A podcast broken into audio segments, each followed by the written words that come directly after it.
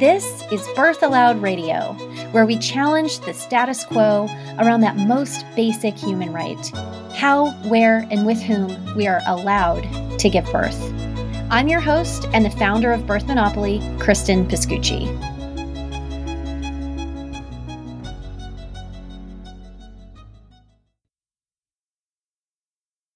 Today we have Dr. Tracy Vogel with us. Dr. Vogel is an OB anesthesiologist in Pittsburgh, Pennsylvania, who has sort of gotten into specializing in preventing birth trauma and re traumatization during birth of people with abuse histories.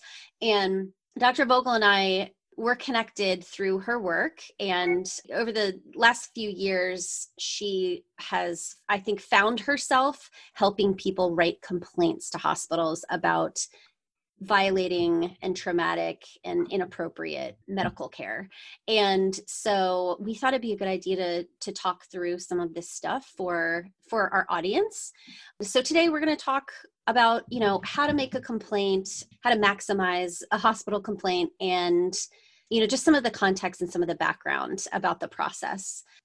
Dr. Vogel has actually been on the show before.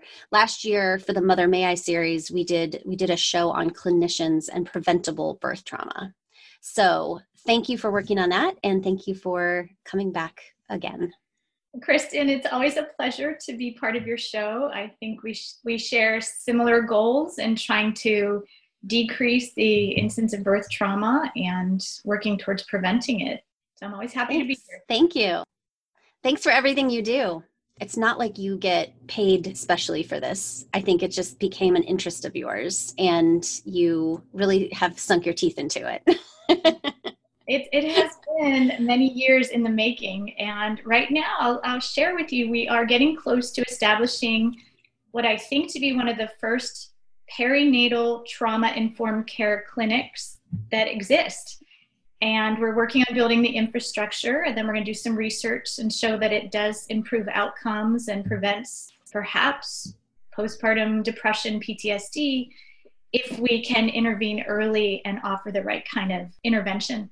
More to come with that down the road, but yeah, it's it's been a long haul, and you're right. I don't get paid extra for doing this, but it's a labor of love. Let's just say that. Yeah, there's a lot of that in the uh, birth world. So tell us what your experience has been helping patients file complaints and how you even got into doing that kind of thing. Well, as I mentioned, I do a lot of work in the preventative sector of trying to find vulnerable populations, see them ahead of time, and try to prevent a negative birth experience or a traumatic birth experience but I'm often now finding myself being called in to talk to patients after a traumatic birth experience or after we recognize that someone has gone through, let's say, a massive hemorrhage or bleeding. And it was really devastating for them. And they have a lot of questions. They need closure on a particular topic and they don't know where to turn so the more that I, my name is getting out there as the trauma person the go-to person i'm being called in to talk to these women and some of them are really for complaints and some of them are for closure on what happened but now that i've i've learned a lot more about the complaint side of things um, i've had to really investigate talk to more people about what's appropriate and what can we do to help women who truly have more than just a complaint. They have something called a grievance that needs to be escalated. Mm-hmm. And so that's where I find myself now is how can I facilitate that for patients? What is my role? How can I involve the providers? Things like that. Yeah. Well, that's interesting you said about the complaint and the closure. I think most people I've worked with who want to file a complaint, to them, it, it's about closure.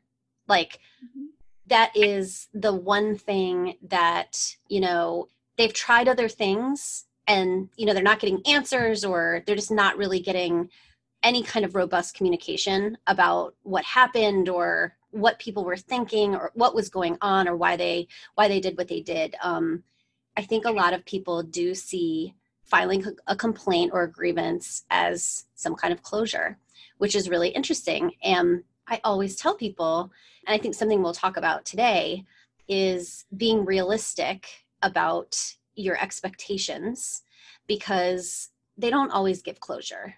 I agree with you. I think it depends on separating out what is it you you really want. What is it after your birth experience? What's the feeling that you're left with? Are you feeling you're overwhelmed? You're you don't understand what just happened to you. So you, you wake up and you say, "Wow, what was that?" It happened so fast. I can't even process. I, I don't know. And you can't seem to get answers because you might not be asking the right people to tell you. For example, uh, I got called to see a woman who had some questions about her anesthetic. And mm-hmm. the nurses couldn't help her. Her OB residents that were following her couldn't really give her any answers, nor did they take the time necessarily to dig in a little bit. But they finally got me and the third time around to come in and talk to her.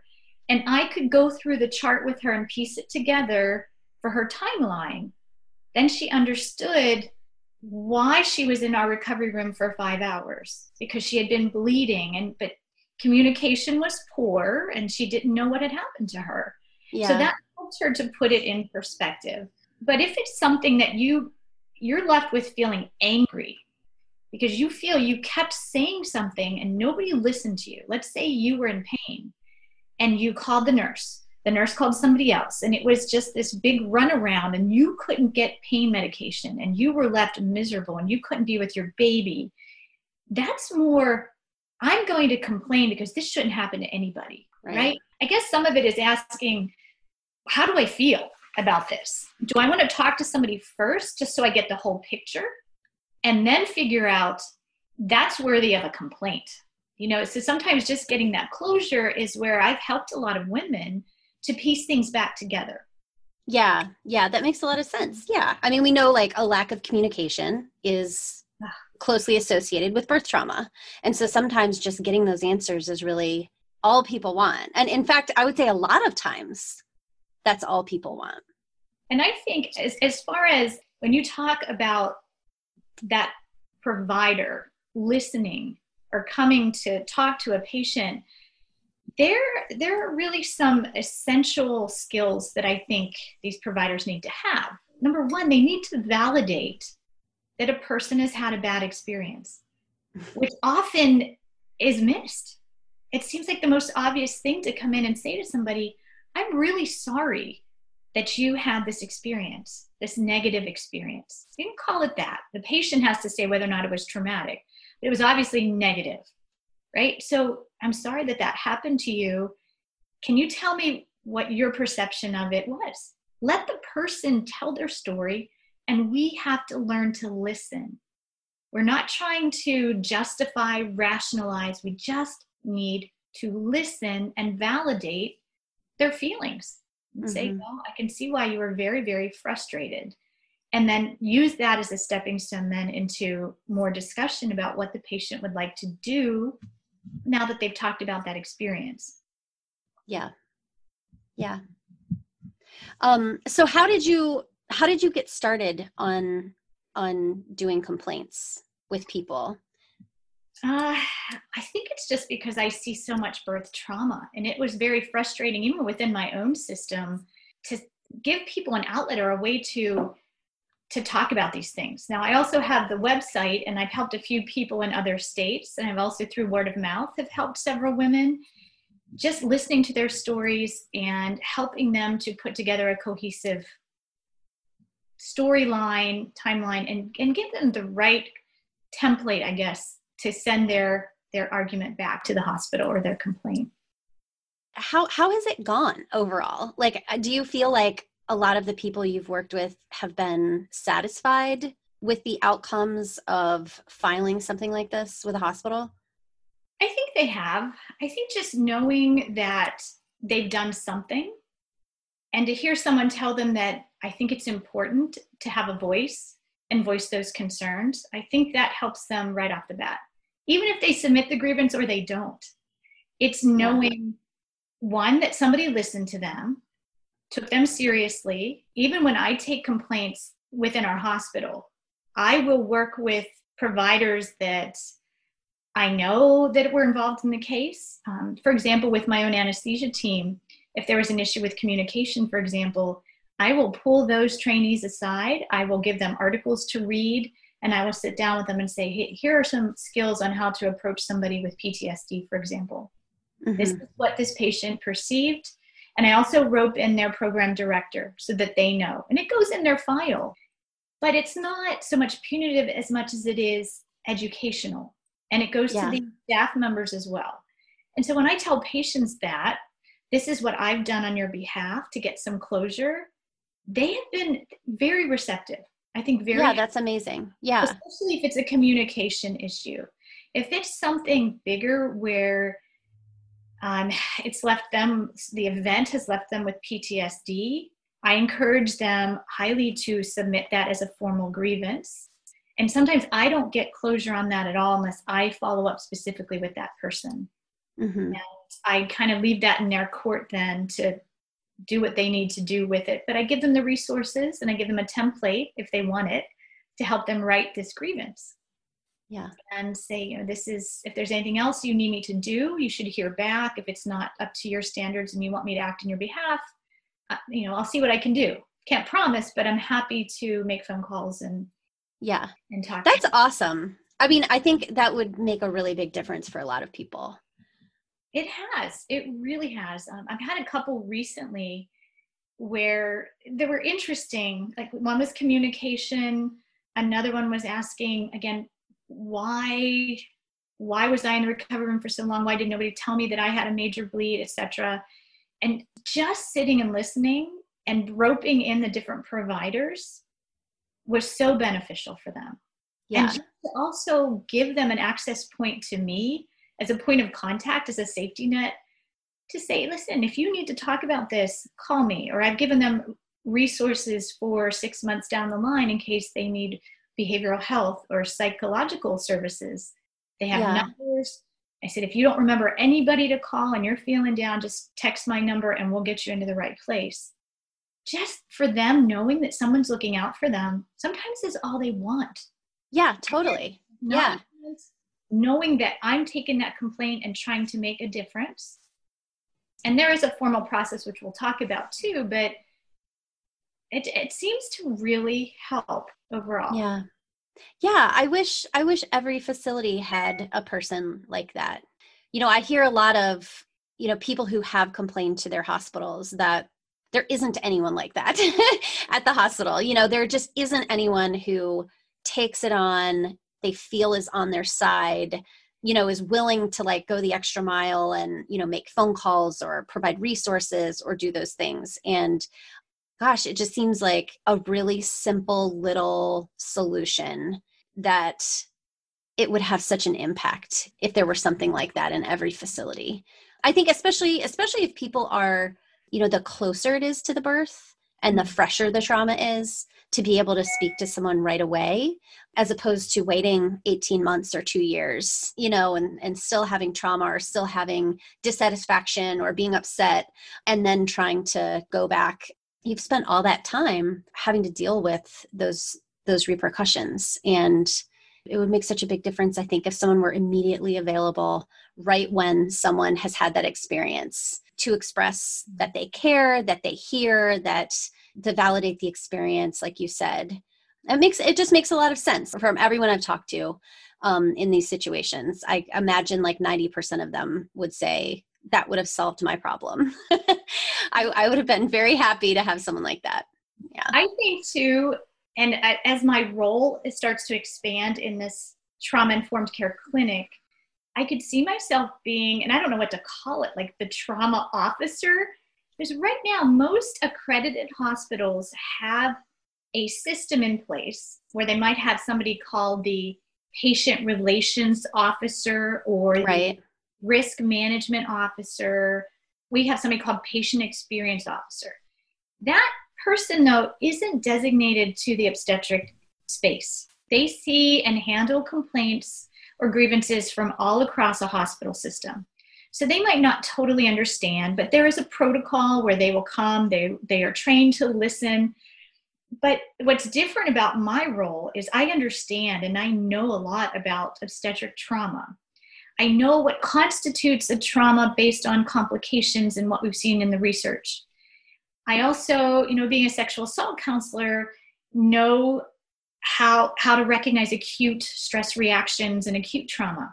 So one, we need to recognize it when it happens. And if I can find a way that these patients charts, let's say, get flagged, I might be able to see them proactively and yeah. say, hey, sounds like you had a significant complication. You had bad preeclampsia. Your child's in the NICU. How are you doing today? Do you have any questions about what happens or anything you want to talk about? And maybe give them some resources for the future, get their names and follow up with them in three, six, and nine months down the road.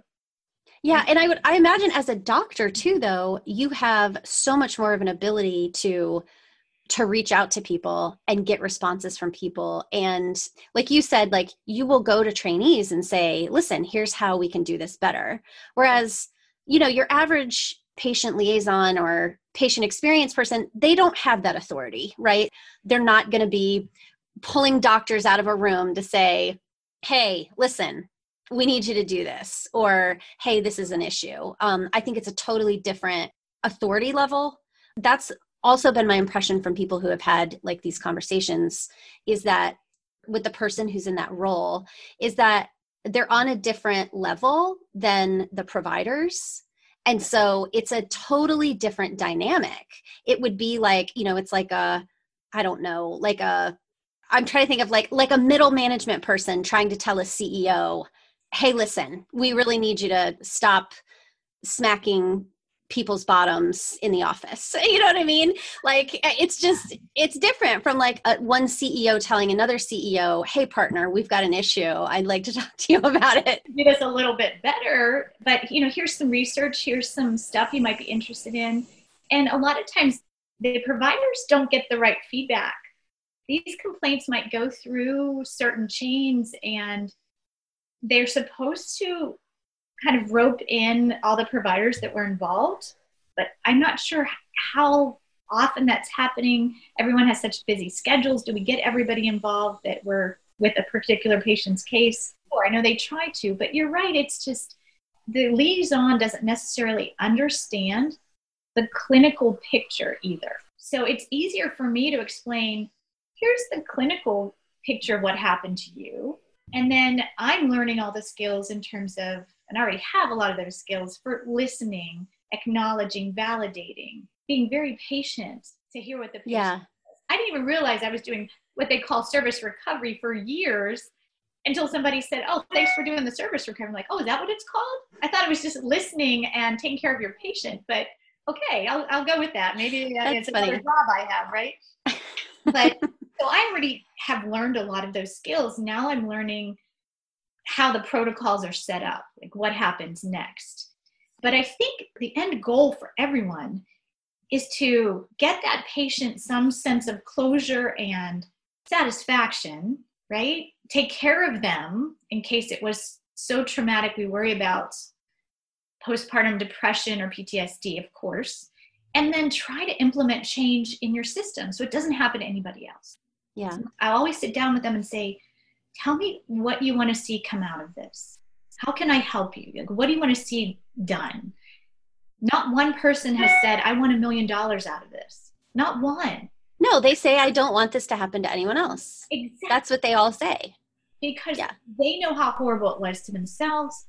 They just want to make a difference. They don't want to see it happen to anybody else. It's not that they're out to try to get people fired necessarily. Now, some people, maybe it's appropriate. I don't know. But that's not their goal. And so I'm there to help them to see how we can implement change and what's the best way to do that. That's amazing. And then I know that you've helped people who have been at other hospitals. Do you get the feeling that the process or the culture is any different at other places? And I've actually met several people you work with, and it sounds like there's a really caring culture that people are really empowered to better practice and better teamwork. And i don't see that in other places. You know what i mean? Like it's a very specific culture. So i'm curious what you've seen like uh, as far as like the variation in other places. to be honest i haven't delved into that much at other places but my gut feeling is that we're probably far ahead of many places where I am right now, based on all the work that we've done and the communication. There's still a long way to go at some of these other places. They just they don't understand trauma yet. Trauma in the parturient and, and what can happen and how impactful it is and that we can do things differently. But there also isn't enough research out there yet for the questions that we're asking. I think I mentioned to you um, our article for the British Journal is going to be published in the next couple of months. And this is in the British Journal of Anesthesia. So I know that my anesthesia providers are going to have access to really good information now. It's going to open their eyes to say, wow, this is happening to pregnant women. It's PTSD and childbirth, roughly the title. it's going to be tweaked a little bit. But we need to educate OB providers. We need to tell everybody that this is happening and then they have to be serious about listening it happens. They have to listen to their patients and know you can't just blow off this complaint. If a pregnant person or a postpartum patient tells you i'm having nightmares because i was not anesthetized appropriately or sufficiently for me for my c-section we need to listen and take them seriously. And i just don't think that everyone out there is at that point yet. It reminds me, it kind of reminds me of PTSD in veterans, which you had mentioned earlier, you know, which was really was blown off for years, right? I mean, it wasn't until I think the 70s probably the research that we started, you know, recognizing that this is this is a real thing. It's not just like this what's the term? The shock. Um Shell shock shell shock yeah yeah which you know i remember like my great uncle who's in world war ii and it was everyone just oh yeah shell shock like it's you know almost like it was like a like a weakness you know like oh yeah like he unfortunately succumbed to this thing. Even though we know that like lots and lots and lots of people did right? But it just wasn't talked about like a real a reality for so so so long. And it kind of feels like that with childbirth where it's almost treated as like like this soft outcome right now. Like i don't know. Some people are talking about it. I don't know if it's a real thing i don't know if these people are just complainers or they're just like extra sensitive or you know it's hormones yeah yeah and i think in i think in the coming years as you know more and more research starts coming out it's going to be really it's going to be really clear that this is severe and it's it's epidemic levels. Oh, it absolutely is. And it's along the same lines as sexual assault. We're seeing what those numbers yeah. are, and it's very real. Right. It's called hysteria. Is yeah. PTSD from sexual assault. And it's the same thing. Childbirth is very traumatic for a lot of people. And we need to recognize it when it happens. But what we need to see are more more research, more publications, and bringing that research to those people that are actually doing the care. Yeah. The psychiatric journals are full of all this art. This isn't anything new. Right. Trauma and childbirth and PTSD and depression. Birth journals, midwife journals, they've all been publishing. It's just we need to bring that into hospital systems so that the providers get it. they, mm-hmm. they read it, they understand it, and we start to change practices to accommodate that for sure. And I meant to ask you, and the answer to this may be no, but as a provider, have you seen other providers be the subject of complaints and like people you know? And I'm curious if if you have seen that, what the impact has been with those providers. Um, have you seen them go, "Oh my gosh, I'm so glad they said something. You know, I'm going to change the way I do things."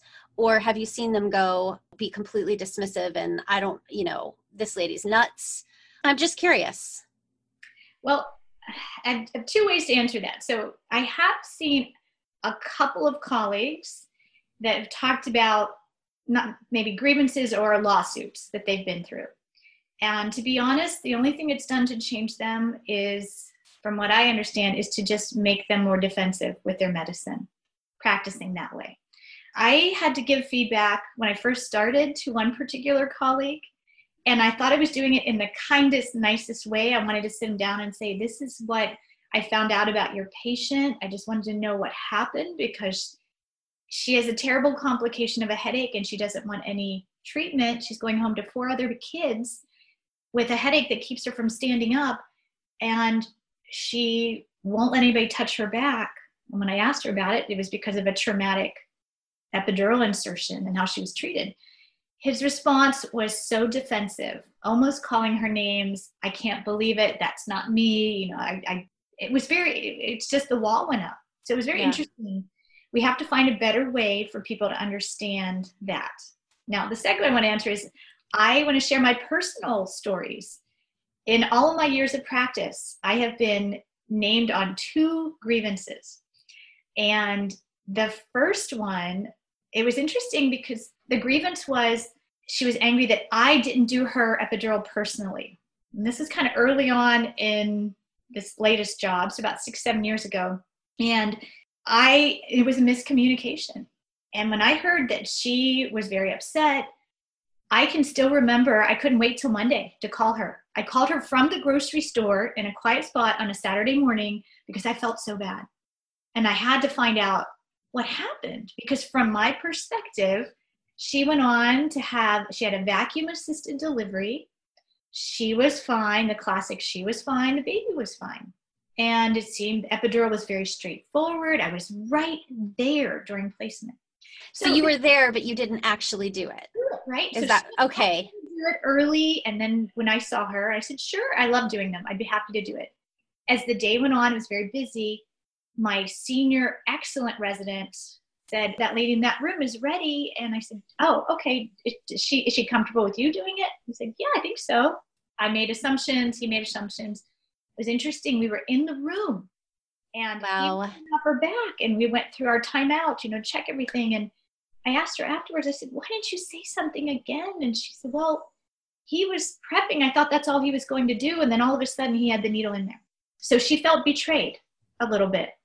And I felt awful. The epidural was straightforward, but it was had to be adjusted a little bit. And so it meant getting her one more dose, which meant she was a little bit number than she wanted to be, which meant in her mind that's why she had a vacuum delivery. So all of that but the point is i i had to be in that state of feeling bad and wanting to apologize to her which i was immediately right and i i couldn't wait to talk to her to hear her perspective and i learned a lot from that session which for me is such great it's growth we all make mistakes and and i think we had a good resolution by the end now the second one was somebody who i'd seen early on in her pregnancy. We had a full on different plan for her. She didn't want any males in the room. There were a lot of requests. She had a list of complaints for the whole hospital after she delivered. And mine was there saying, for five seconds, a man came into the room to hand me a piece of equipment because we were trying to make the blood pressure cuff a better size for her because she was tiny. So it took me a few days before I could call her because in my mind i'm thinking i went so in my mind above and beyond and did all these extra things and it was so perfect. I don't understand. I had to come to that place of it's not me. I have to hear her perspective then i talked to her and now that i know so much about sexual assault i understand that we needed to do better. We needed to have signs on the board. We needed to train our people that when it says no males we mean no males. Yeah. it wasn't good enough. Mm-hmm. and i think that was an important point for me to realize okay i've got to turn around and go back and dig in and make it better for others. And we had a good yeah. a good resolution there too and we left the conversation i think it, w- it was very positive well it, this this really like this really um illustrates to me like this this gap right where you have people who are triggered, right? This is a trigger. It might not be what you or I would consider, quote, rational, but mm-hmm. it doesn't have to be rational to us. Mm-hmm. It's all about their perspective and their experience, and they're they're a trauma survivor in a trauma. And it just really, for me, just really highlights like this that when you don't know about trauma, it's it's like so inevitable that you're going to cause it or allow it to happen just through not knowing about it. Because i think you or i would probably both be like yeah i mean a guy just you know oh, yeah just a little piece of equipment but gosh everything else is so great not having knowledge about what a trigger is that that hyper hypersensitivity and the inability to control that. You can't rationalize that. You can't rationalize it yourself out of it when you're in it as a as a survivor or as someone who is traumatized. And it's you know what i mean? It's just like this you know ships passing in the night. If you have people who are in that space and people taking care of them who aren't educated about trauma. And i wasn't even at that point educated. I was still growing right right. And it is unbelievable when you finally get that learning and that training and the veil lifts and you see things so much more clearly. You can identify these people so much earlier and make a change and make a difference. So I think a lot of what we need to do is educate so that we're not having these traumatic experiences and then having to deal or not deal but just address the, the grievances afterward yeah yeah and you know and it takes a special it takes a special type of person who's able to take their ego out of it and truly truly try to see it from the other person's perspective without their own backgrounds and experiences and biases and all that other stuff. And I don't know how you teach people that. I'll tell you, it's humbling. It really is. I think I said this on your last show. It's we think we're doing everything right, and then to learn, gosh darn it, it's all wrong. I have to learn it all again somehow differently but we have to. Medicine evolves, it changes, and we're always learning new things. We just have to think of it that way. It's a new skill. We're going to teach people a new skill. We teach people a new skill within ultrasound, for example. Let's teach people the skills of how to interact with trauma patients, for example. Or if someone has been traumatized de novo in, in the NOBI experience, how do we sit down and talk with them and address mm-hmm. it and recognize it? Well, let's take a really quick break. Okay. And then we'll come back and I think get get into like the nitty gritty about actually filing grievances. Perfect.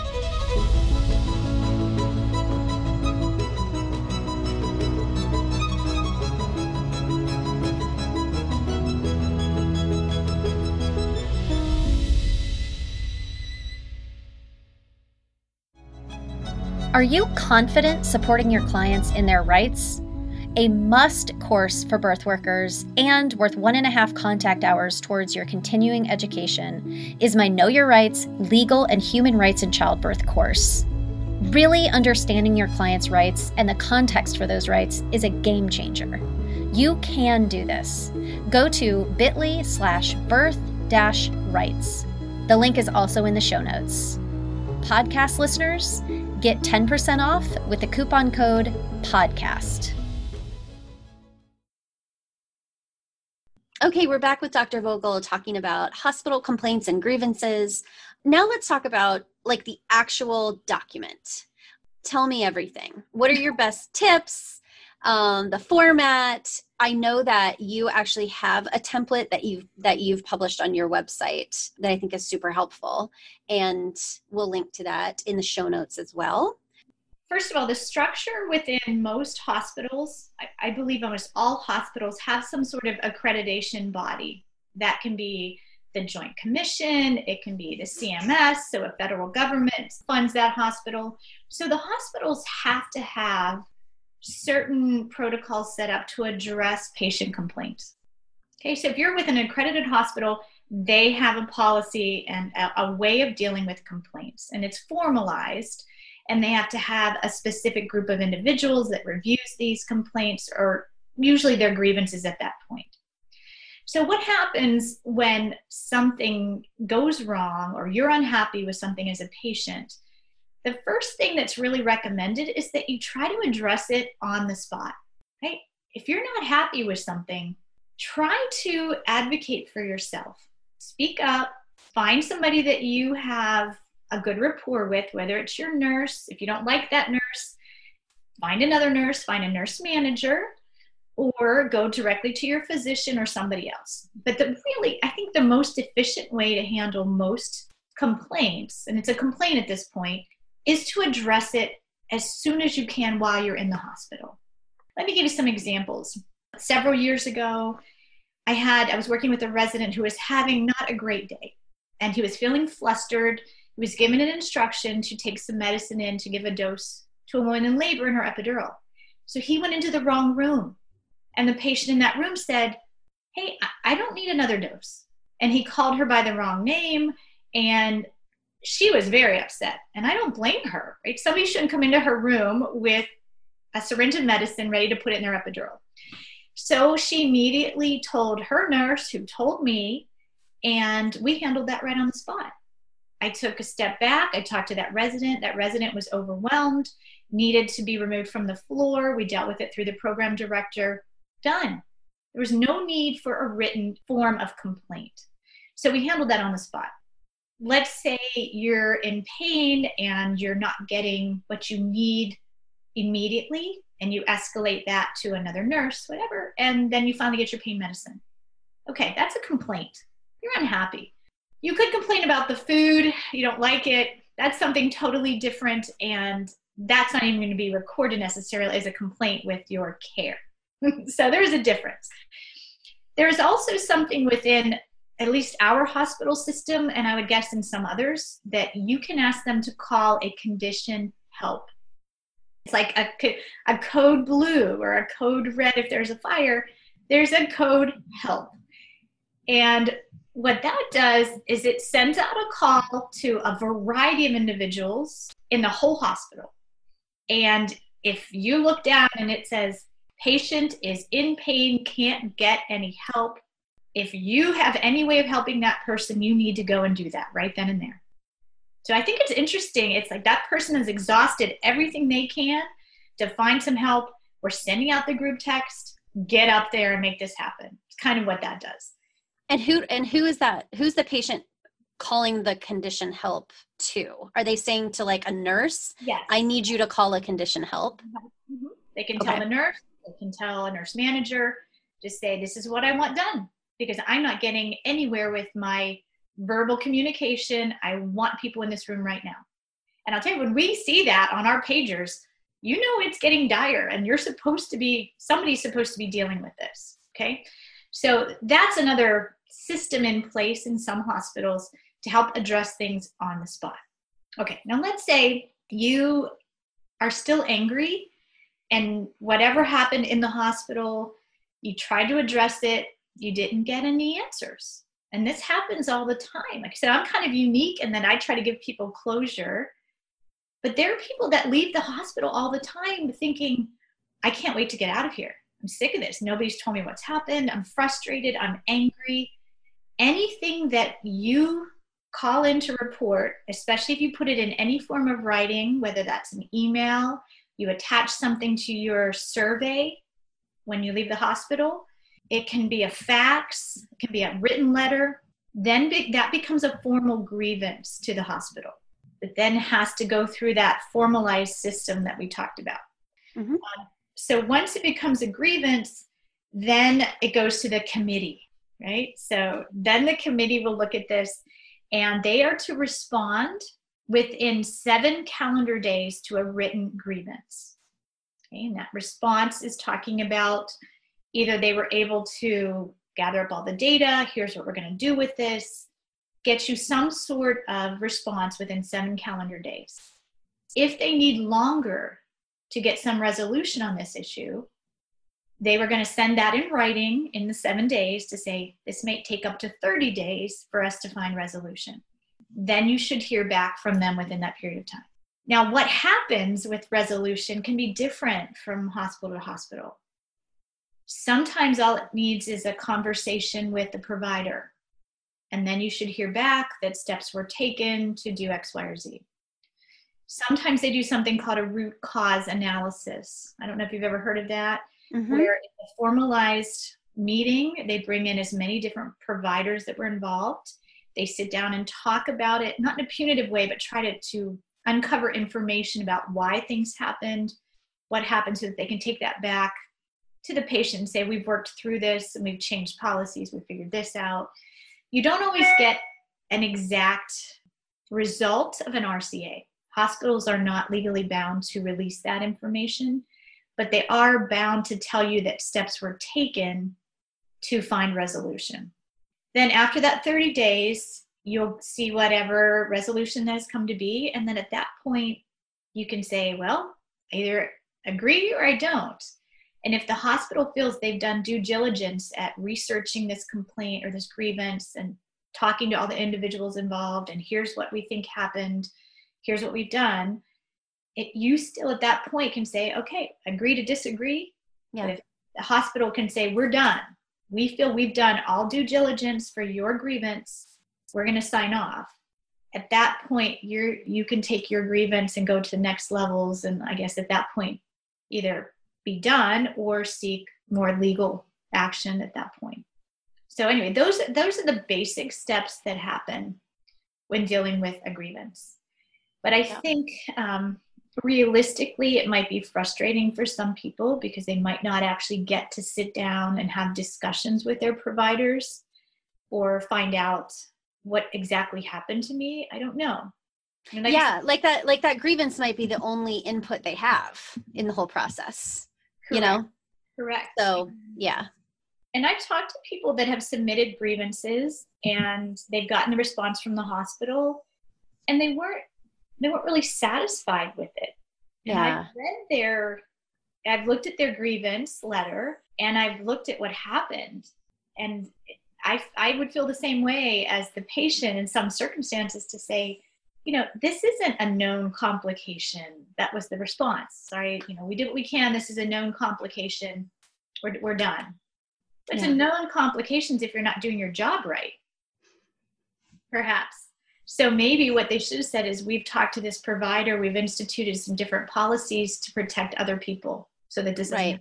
Happen. Yeah. How different would that feel? Yeah, that, In fact, I told these people, I said, you know, to be honest, if this is the response you're getting and you were still thinking about legal action, I I think you have a case. You know, this is where if you if hospital systems would listen to their patients and really get the right people involved in looking at these these cases this is where i think we'd stop a lot of people from escalating to legal actions if oh, you... oh totally yeah i mean everybody i've worked with who has filed a lawsuit has said that was never their original intention and they made that decision after they were blown off one too many times and finally were mad enough and didn't see any other way of getting any answers Right.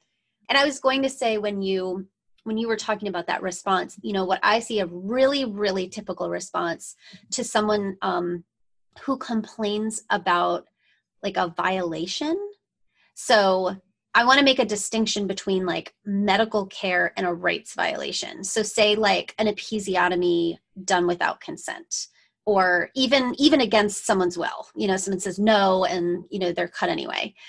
What I see a lot is when someone makes that type of complaint or grievance, the response is really typically, We're sorry you weren't happy with your experience. And that is a really frustrating thing to hear because it's like not really addressing what the issue was, which was, I said no and you did it anyway.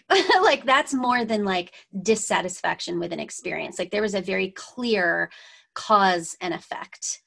And so, you know, I think that's one of the things that's so difficult about about being involved in this process is like you were saying, you know, if the hospital is just like, okay, we're done with this, that's kind of it you know? Um, you do have to go you do have to go elsewhere. There you know that's it. You've exhausted your your avenues with the hospital. And that's one that i you know have seen a lot and and wanted to mention that when people are filing these things that they need to be aware that it can be re-traumatizing. So like you know we've talked a lot about validating people's feelings and experiences.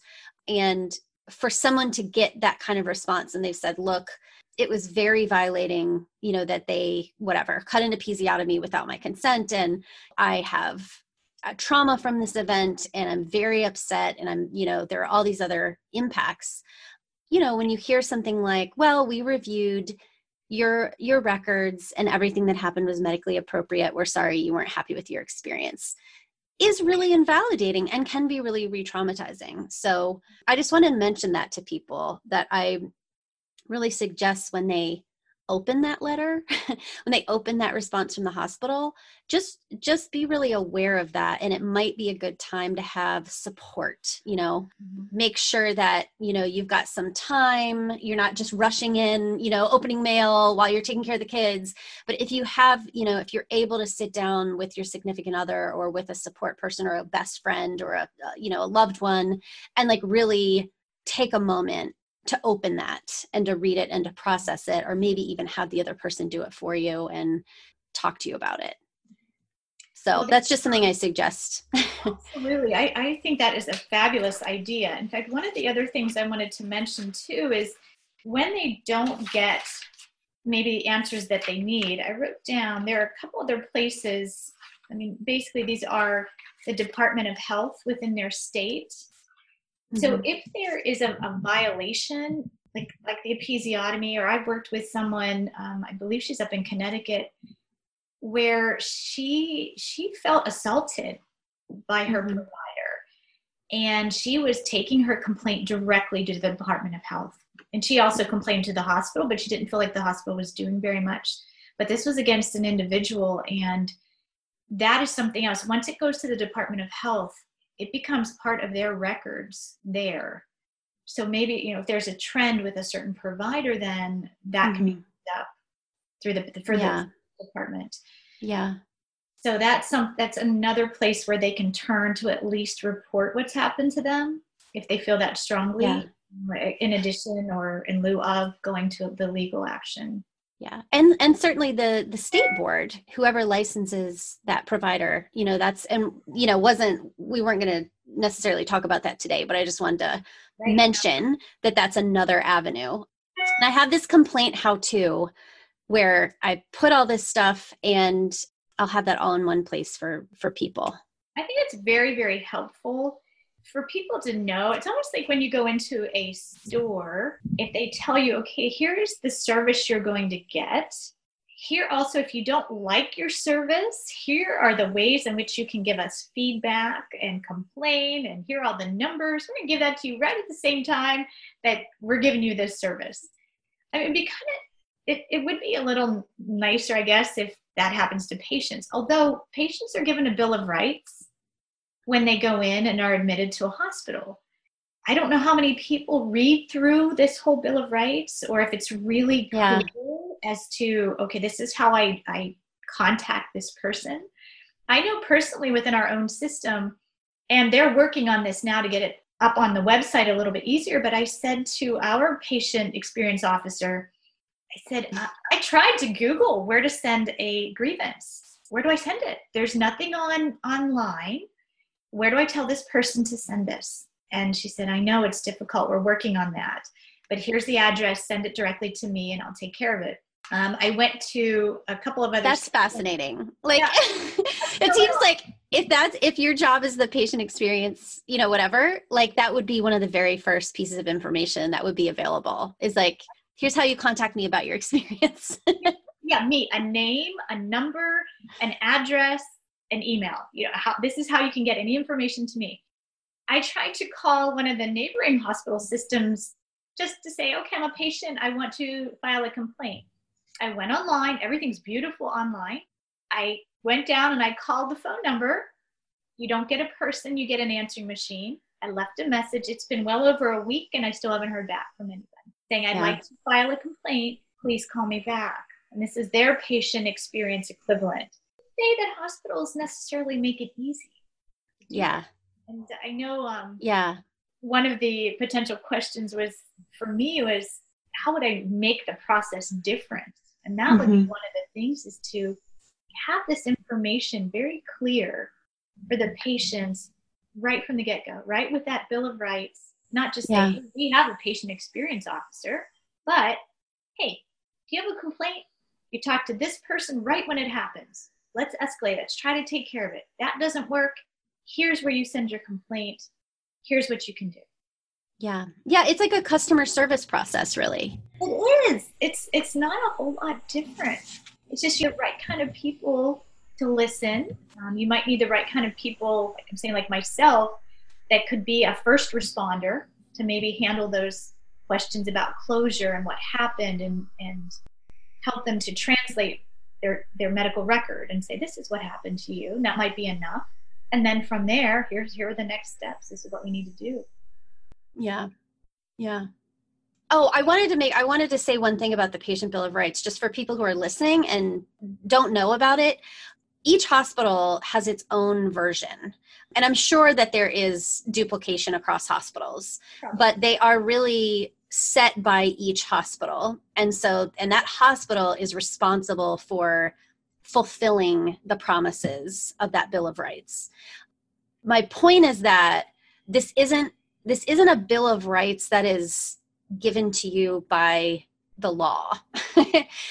I think that in some places some of the items in the bill of rights may be codified in the law so that you actually have like a real right to these things. But generally speaking it is something that is you know specific to each hospital or hospital system. So that's just something to be aware of because the the terminology i think can be a little bit confusing that they call it a bill of rights. But it's the hospital that is giving you that bill of rights. Correct.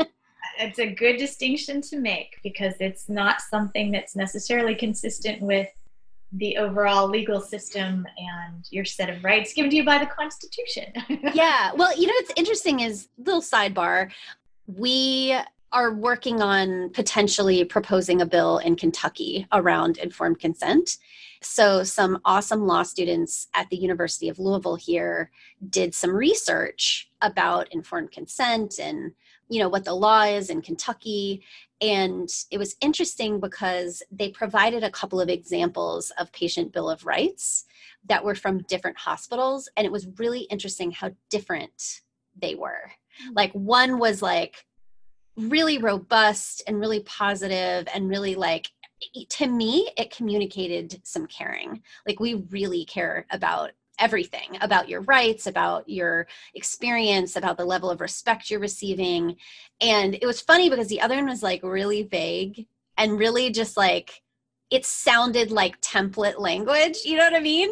And i was just like wow this is really this is really interesting. I think this says something here. And we talked to the legislative aide at our at the capitol um, you know she really made the point that there is no standardization here. You know, she was like looking at the two of them and she was like, oh, that's so interesting. You know, they are very different. And wouldn't it be interesting if we actually codified a patient bill of rights in the law for the state of Kentucky? Because right now that doesn't exist. And without that, look how different these two bills of rights are. So I just thought that was really interesting because I had never actually seen that in person, you know, never really like seen an example of it so mm-hmm. clearly in front of me. So so that was interesting. The last thing I'd like to talk about for mm-hmm. is um, just to go over this the template, maybe some uh-huh.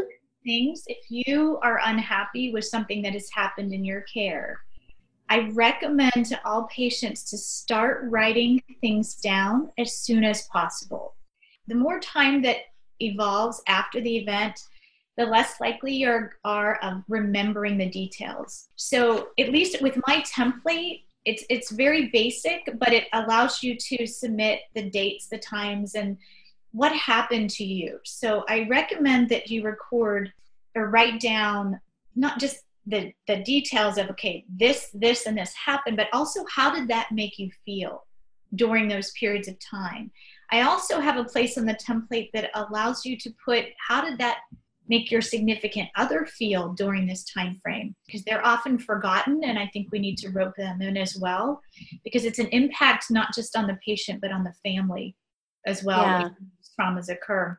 And write down as many providers as they can remember. And I want patients to understand they have a right to know every single provider that touches them, right? Medical students, anesthesia students, anybody. They don't need to know their dietitian's name necessarily, but you know the people that are bringing them their dinner. But I think it's important for them to remember who these providers are, and they should be listed in their chart as well I suggest that you request your medical records immediately. If you can even get them before you leave the hospital, that's a really good idea because it can be it can be hard to get those sometimes. Absolutely.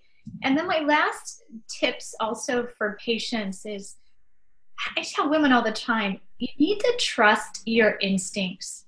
If you feel that something wasn't right and it made you feel weird, uncomfortable, angry, frustrated, you need to find a way to have your voice heard. The sooner, the better, right? You need to escalate it. If you yourself can't find that voice, see if your significant other can. See if your nurse in labor would advocate for you.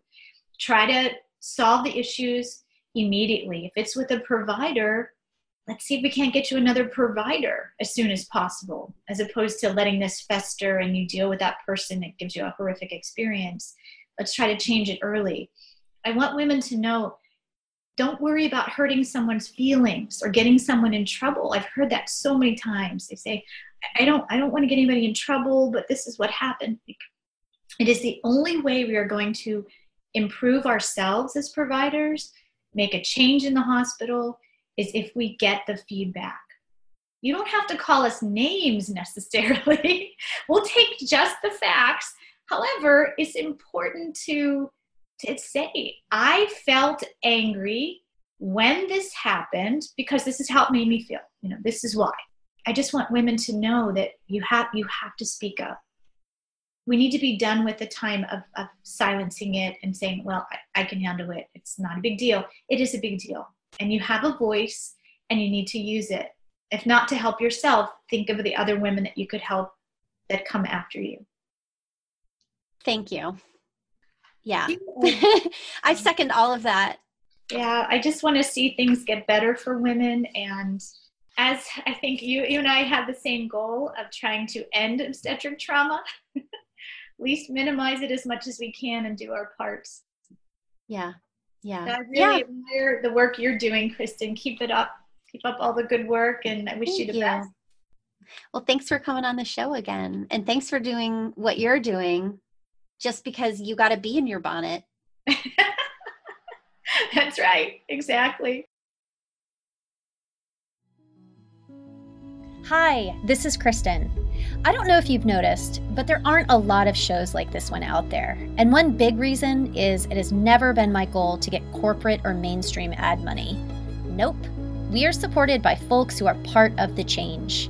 In fact, the show you're listening to now is made possible by Evidence Based Birth your go to source for high quality, unbiased information on the latest evidence based care practices for childbirth. We love evidence based birth for its radical approach to changing maternity care, taking the evidence out of paywall journals and translating it right into the hands of parents, birth workers, and medical professionals so they can make change from the ground up. Like evidence based birth, you can help Keep Birth Allowed Radio an independent voice challenging a powerful status quo. Email us at birthallowedradio at gmail.com to find out how. Again, that's birthallowedradio at gmail.com.